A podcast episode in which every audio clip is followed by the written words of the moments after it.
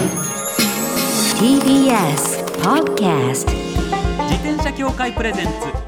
自転車協会プレゼンツミラクルサイクルライフ。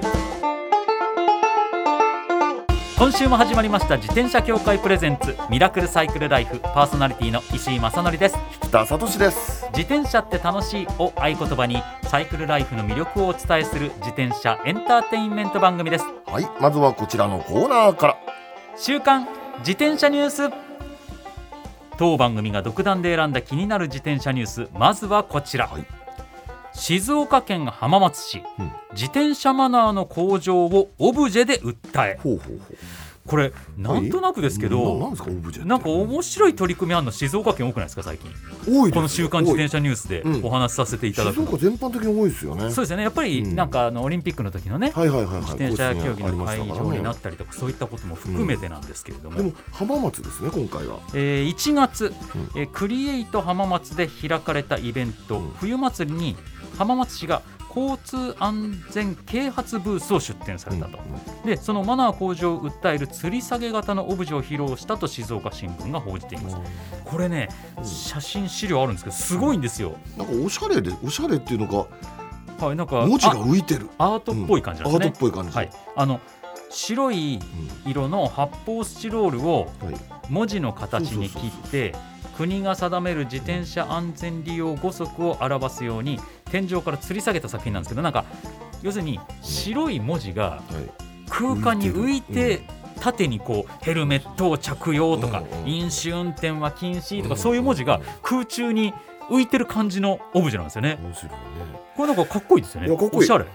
あのね、浜松は昔からね結構自転車のマナーとかルールにはね敏感なんですよ、はい、ここはあのね町の中心部にね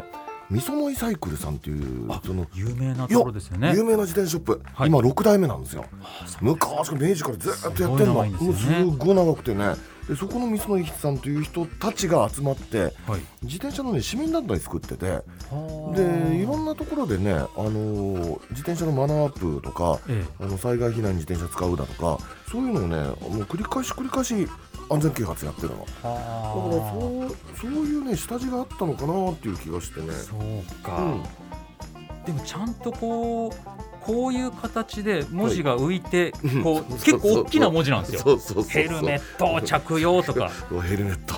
しがつからですね、はいはい、車道が原則左側を通行とか、うん、素晴らしい。そうです。やっぱこれなんかポスターとかで文字でだけで書かれてたりするよりも、ちょっともうね、そう右から左に抜けちゃうっていうのがね、はい、これだとはっきりと目に入ってきてインパクト強いですよね。なんだなんだと思います、ね、な, なんかあのなんていうんですか、エヴァンゲリオンの文字、あとエヴァ文字と呼ばれる、はいはいはい、あれってなんか文字のインパクト強かったじゃないですか、うんうん、文字がすごい目に飛び込んでくるっていうか、うん、それに近いようなインパクトがあるんで、うん、これこういう形でだから訴え方によって全然変わってくるんだなっていうの、こういうの見るとね、これからいろいろ僕らも考えていかなきゃいけないですね、発信の仕方。特にヘルメット。そうですね。いやいやいやいや。さあ続いてはこちらのニュースです、はい、福島県いわき市を車と自転車で満喫。はい、なんですかこれ。こちらですね、カーシェアリングストリカの拠点に、うん、えいわき自転車文化発信交流拠点乗れるというのがあるらしいんですけど、の前の駐車場にステーションを開設しまして、うん、予約の受付を始めたということなんですけど、これどういうものかというと、うん、車と e バイク、折りたたみ式の電動アシスト自転車がセットになったドライブとポタリングの両方を楽しむことができるパッケージを提供してるんですって。だから要するに電動アシスト自転車をレ ン, レンタサイクルとかとか、シェア車のカーシェアとかじゃなくて、うん、その車のカーシェアの中にもう電動アシスト自転車もなんかあの車の中入ってますよっていう、はいはいはい、全部パッケージで売るっていう、パッケージで、うん、こと消費ってやつだなこれが。そうですね、うん、でもう近くの、ね、周辺には山や海、さらに多くの温泉スポットがあって、うん、目的地まで車で移動して、うん、その目的地の先、いろんな行った先でe バイクでポタリングを楽しみながら巡るっていうことを提案してるんですって。でしかもこれすごいのが、僕結構これがすごいなと思ったんですけど、はいはい、自転車だけじゃなくて、うんうん、チェア、チェア折りたたみのチェア、はいはい、今チェアリングとかいう言葉もあるじゃないですか。はチェアに電動のケトル、テーブル、コーヒーセット、コーヒーもなんかインスタントじゃなくてもう豆からひいてドリップしてみたいなセットも全部車の中に入っての、お手軽にこれできるっていうことですね。あ、いいねこれ、力いろいろ持ってかなくても、うん、そこで借りたら、うん、自転車だけじゃない、コーヒーだけじゃない、車だけじゃない、全部がセットでっていう。これいいじゃないですか。これいくらなんですか。これがですね、うんはいはいはい、えー、と土曜のくじに、うんから、うんえー、土曜にじゅういちじまでのじゅうにじかん、うん、でいちまんえんですって。安い。これ一例って書いてありますけどね。すごく安い。これ家族みんなで乗ってとかって考えたら、ありゃまあで、しかもあの借り、ね、借りる車はアルファードですよ。アルファードは高いよ。そうですよね、うん、結構高級車なイメージですね、うん、そこに E バイクがにだいついてるということなんで、でケトルとか、はい、チェアとか、そう行った先でちょっと椅子広げてテーブル出していいじゃんこれ。えいわき、いわき市いいですよね。いいですね。で周りにとても風光明媚なとこたくさんあるエリアですし、ですね、いやこういうなんか楽しみ方広がってきてるんだなってひしひしと感じますね、うんはい、以上週刊自転車ニュースでした。この後はゲストコーナー、サイクルライフナビゲーターの絹代さんをお迎えします。お久しぶりです。自転車協会プレゼンツミラクルサイクルライフ。この番組は自転車協会の提供でお送りします。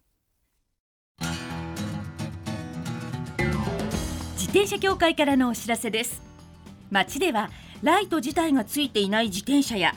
ブレーキをかけてもちゃんと止まらない自転車を多く見かけます。これって安全面から考えるととても怖いですよね。そこでみんなが安全な自転車に乗れるよう、自転車協会では自転車安全基準を定めました。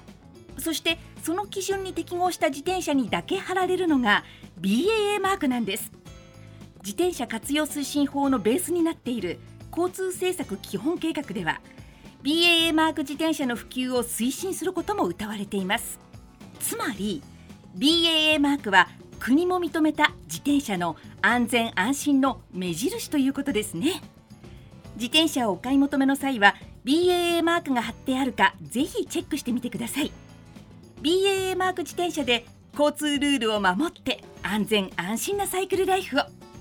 ビーエーエー マークについての詳しい情報は自転車協会 ビーエーエー のウェブサイトまで。さあゲストコーナーです。去年さんがつ以来のご出演となります、サイクルライフナビゲーターの絹代さんです。よろしくお願いします。よろしくお願いします。いやー、呼んでくださってありがとうございます。私また数年待たなきゃいけないかと思ってました。いやいやいやいや、もう絹代さんね、来てる。そうこの間ね、私会ってないのよ。あのだって絹代さんが来た時って、はい、私あのコロナであの自宅ありますね、家族全員がダメだった時だったから、そうだ、自宅療養中だったんですね。早いもので、あれからほぼいちねん、はい、なのでだいぶね、去年からいろいろ絹代さん自身のサイクルライフも変化が終わりになったということで、今日いろいろお伺いさせていただきたいと思います、はい、よろしくお願いいたします。よろしくお願いします。ではまず私の方から絹代さんのプロフィールをご紹介させていただきます。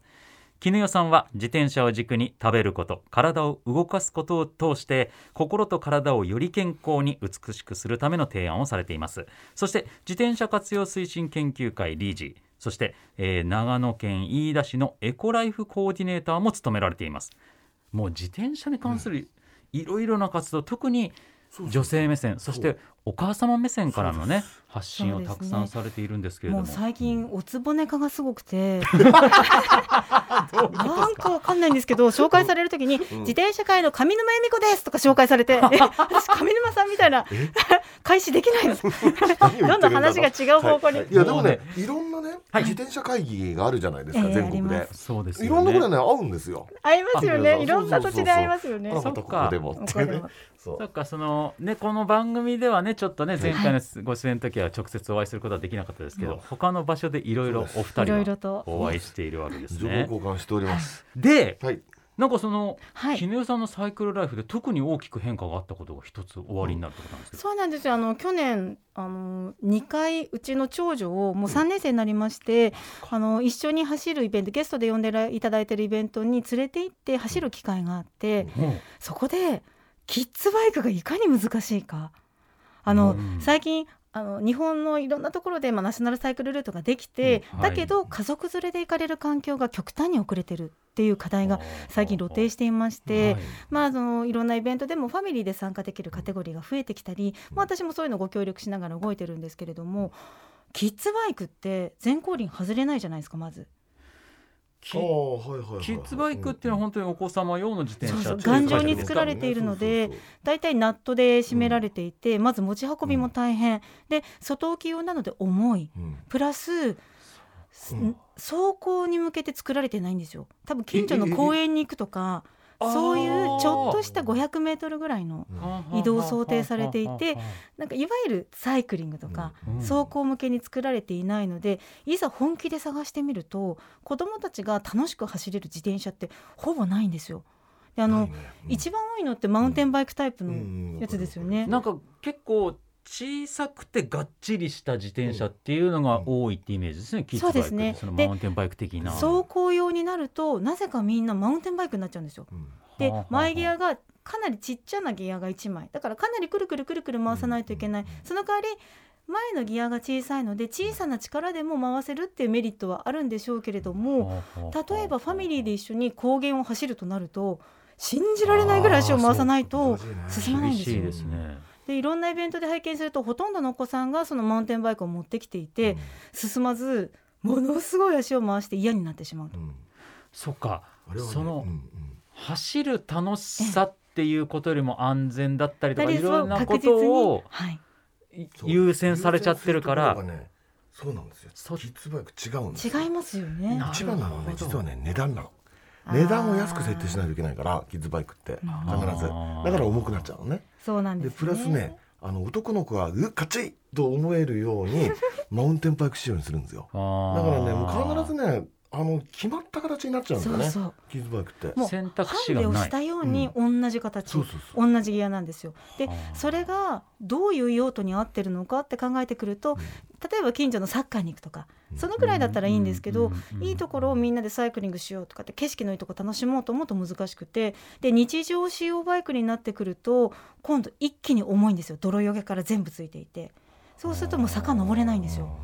でこれはどうしたらいいんだと。娘さんは実際そういうの乗ってたんですか。あの結構キラキラ系のカゴがついていて、うんうん、ちょっとスポーティーなもので彼女は気に入ってたんですけど、はい、持ち運びもすごく難しくて日常使うには良かったんですけど、いざ連れて行ってみたらちょっとの坂でもすごくきつくて泣き出しちゃったんですね。もう嫌だって。あそうか楽しくないになっちゃうんですね。そうそうそうで彼女は重くてあのギアはしっかりしてるんでこげば進むんですけど、その脚力が出す習慣がなくて、で彼女はそれが辛くて他で参加してるお子さんは信じられないぐらい足を回しても進まなくてわーって言っていて、あれこれ何が正解なんだろうってでいろいろ探したんですけど、はい、やっぱり難しい。そのとってもたくさんお金を使えばいいのかもしれないけれども、あの自分のコネクションを使ってみんなに聞いたんですけど、うん、やっぱりみんなみんな同じ答えが返ってきてないと、うん、で海外物を探すんですけど、でその中で、うんはい、意外と大人用バイクの エックスエックスエス っていうフレームを出してるところが見つかったんですよ。あどこどこそれはリブジャイアント。あそうへギアはコンポーネントは大人のものなんですよ。でもあのうちの子ひゃくさんじゅうごセンチでひゃくさんじゅうごで問題なく乗れるんですよ。へさんびゃくごじゅうと思って エックスエックスエス、うん、でもそうかも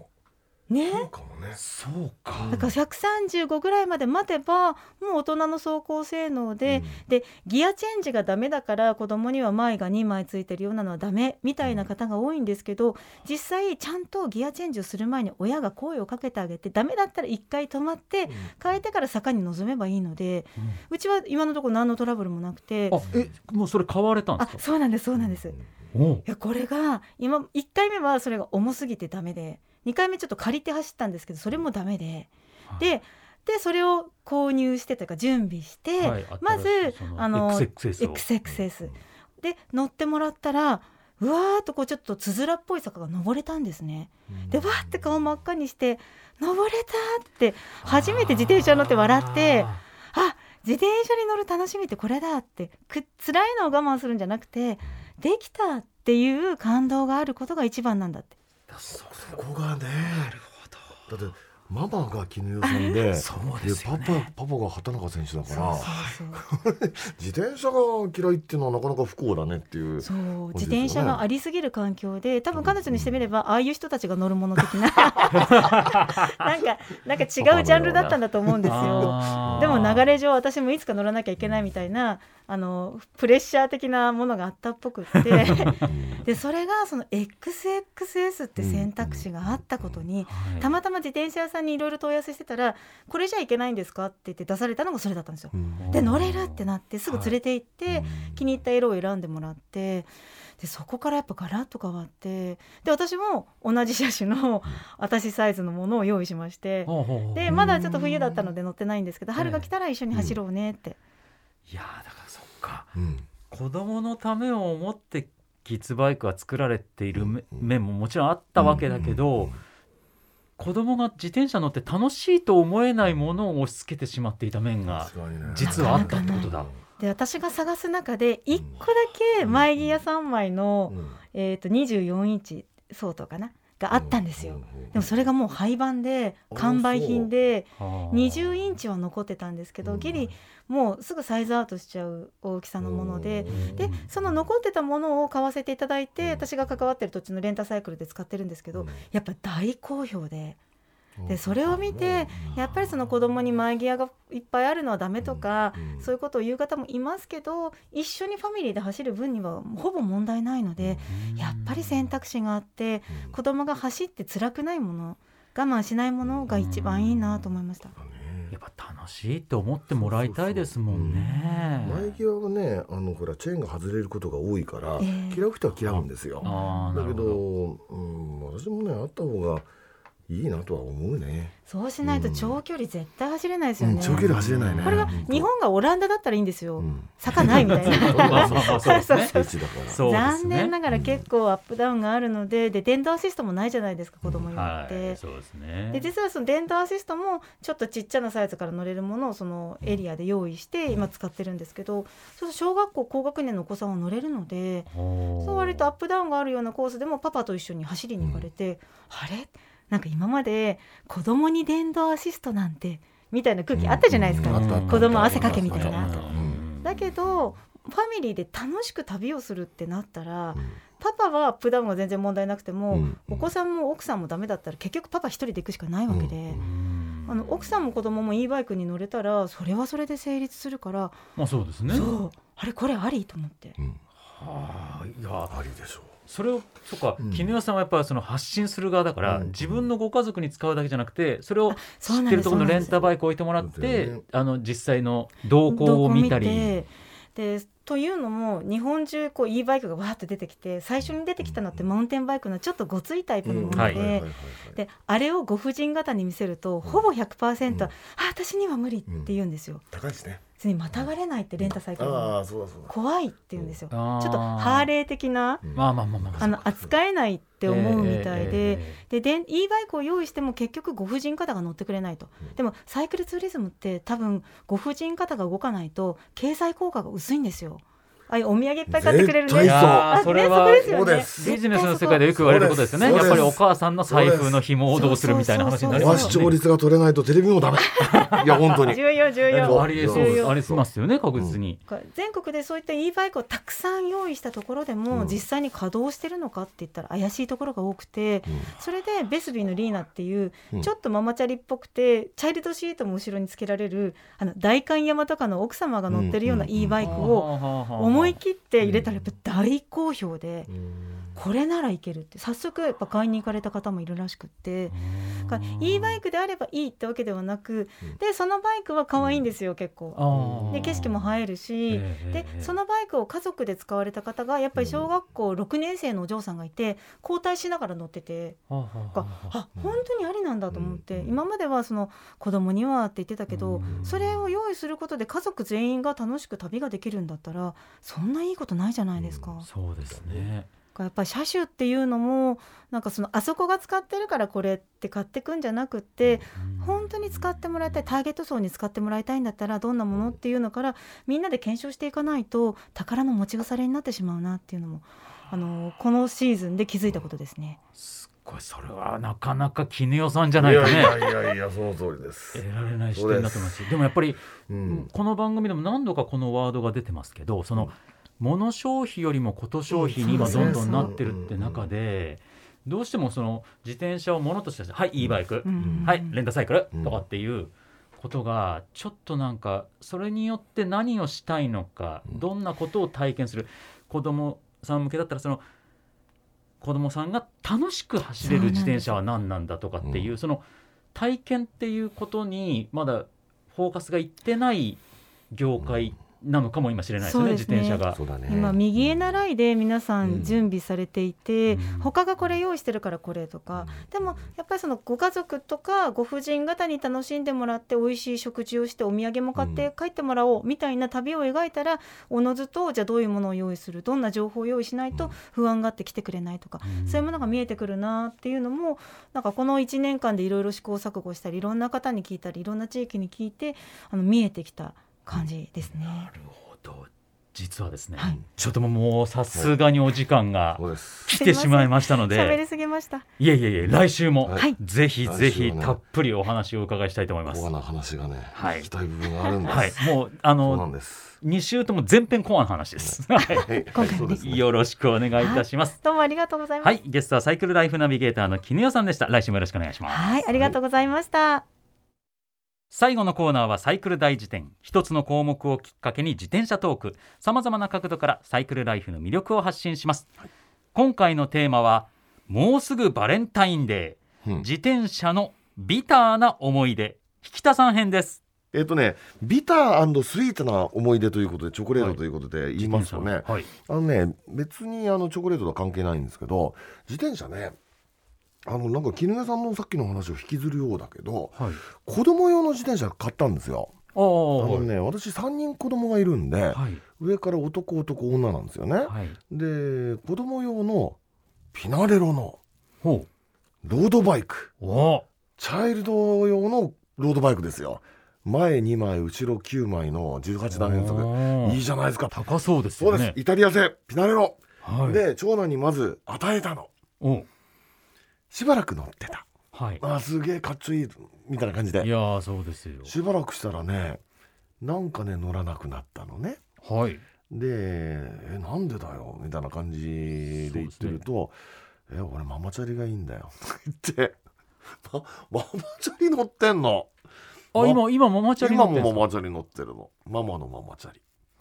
で、それで塾なんか行ってんのね。はあ、なんでだよって。なんかねママチャリの方がかっこいいって、多分多分ね友達がみんなママチャリだから、はい、みたいな感じだと思うの。なんか顔にも物乗るしみたいな、なんだよって。でそれでね次男にあげその譲ったんですよ、はい、でそしたら次男は次男でね、しばらく経つとなんかまたやだになっちゃって、あうん尻が痛いとかねあまあまあまあそうなるのかあれって感じで、でビタビタなわけですよ。なるほど。でラストのね娘、ああそこそこ娘にねなっていきますね。そうでこの間乗っけたの、はい、でそしたら気に入っちゃってね、もともとね自転車の色がね白と赤なんですよ。ピナレロも白と赤で、でそれでね、あのー、バーコバーテープバーテープがだんだん劣化してデロデロになっちゃうじゃないですか、はい、でそれをね、あのー、娘と一緒に、あのー、近くの自転ショップまでバーテープ買いに行って、はい、赤白のやつを買って、それでこうふたりでこう巻き直して、その作業も一緒にやったんですね。そうそうそうそう、一緒にやったの、はい、一緒にやって、でそれでじゃあ乗るぞ、でパパと一緒にじゃあどこどこまで行くぞみたいな感じで行くと、えーえーえーえー、そしたら娘はね、はい、気に入っちゃってね、これがすごくいいので、それでえー、その自転車に合わせたヘルメットを買い与えて、はい、でもともとちっちゃくなってたからねっていうのがあったんで、えー、ヘルメット買って、でグローブ買って、で今もねだから塾なんかに行くのにもう必ずその自転車で行ってるっていう。ピナレロでバーテープはチデリ、もうブランド、もうカチーンっていうねえ今娘さんおいくつぐらい？まあね、小学さんねん生。さんねん生で塾行くのにピナレロ、うん、ピナレロ、いやいやいや、でもね、いやね、その、うん、ご長男さん次男さんと下がってお下がりというふうに言われますけど、でもなかなか乗ってくれなかった上をふたりから、今娘さんは結構気に入ってくださってる。気に入ってるの、これはねパパとしては嬉しいわけですよ。もう写真何十枚でも何百枚でも撮っちゃうぞみたいな感じでね実際どうなんですか、うん、だって北さんのお子様たちっつったら自転車乗り、うん、サイクリストになりそうな素養ありそうじゃないですか、うん、でも今のところ話聞いてると上ふたりはあんまり、上ふたりはあんまりなのよ。娘さんはどうですか？結構自転車この後も先もこの先も乗ってくれそうな感じ、ね、好きになってくれるかも。これはちょっと期待したいですね。そうなんです。もうこれもね、パパと娘でどこにツーリングに行くぞって妄想がもう頭の中もうぐるぐるぐるぐる巡るというねこれちょっと、うん、だいぶね娘さんが大きくなられた時ぐらいに番組にゲストに来ていただいて実際どう感じているかとかどう感じてたかをお話しいただくっていうのを一回やりたいですね。聞いてみたい。実際絹代さんにね娘さんのお話とか聞いたり、引田さんに今日娘さんのお話聞いたりしてますけど、でもあれですもんね、実際のお子さんの方の意見ってあんまり僕らまだ吸い上げられてないからね。そうなのよね。ちょっと今後そこら辺も番組的にはやっていきたいと思います。そ、ね、その娘がね、あやさんみたいになってくれるとすごくいいなと思ってるんですけどねYouTuber のあやさん。ああ、そうですね。だってあそこのあやさんだってあのパパの影響でしょ。そうですよ。いいなと。いや、どうなりますか。いやいや、以上サイクル第一年でした。自転車協会からのお知らせです。スポーツ用自転車の場合、きめ細かいメンテナンスも必要ですね。だからしっかりとした技量や知識を持ったスタッフのいるお店でお買い求めいただくことがとても大切なんです。そこで誕生したのが エスビーエーエー プラスです。この エスビーエーエー プラスとは、一定の実務経験と十分な技量を持ち、自転車協会主催の試験に合格した販売者の方にだけ認定されます。今回制度が一部改正になり、認定者にスポーツ用自転車安全整備基準に基づいた整備を受けてもらうと エスビーエーエー プラスマークを貼ってもらうことができます。だから エスビーエーエー プラスマークはしっかりとしたメンテナンスを行った安全安心の証と言えます。 エスビーエーエー プラス認定者のいるお店でメンテナンスを受けて快適なサイクルライフをお楽しみください。エスビーエーエー プラスについての詳しい情報は自転車協会 エスビーエーエー ホームページ エスビーエーエーバイシクルドットコム まで。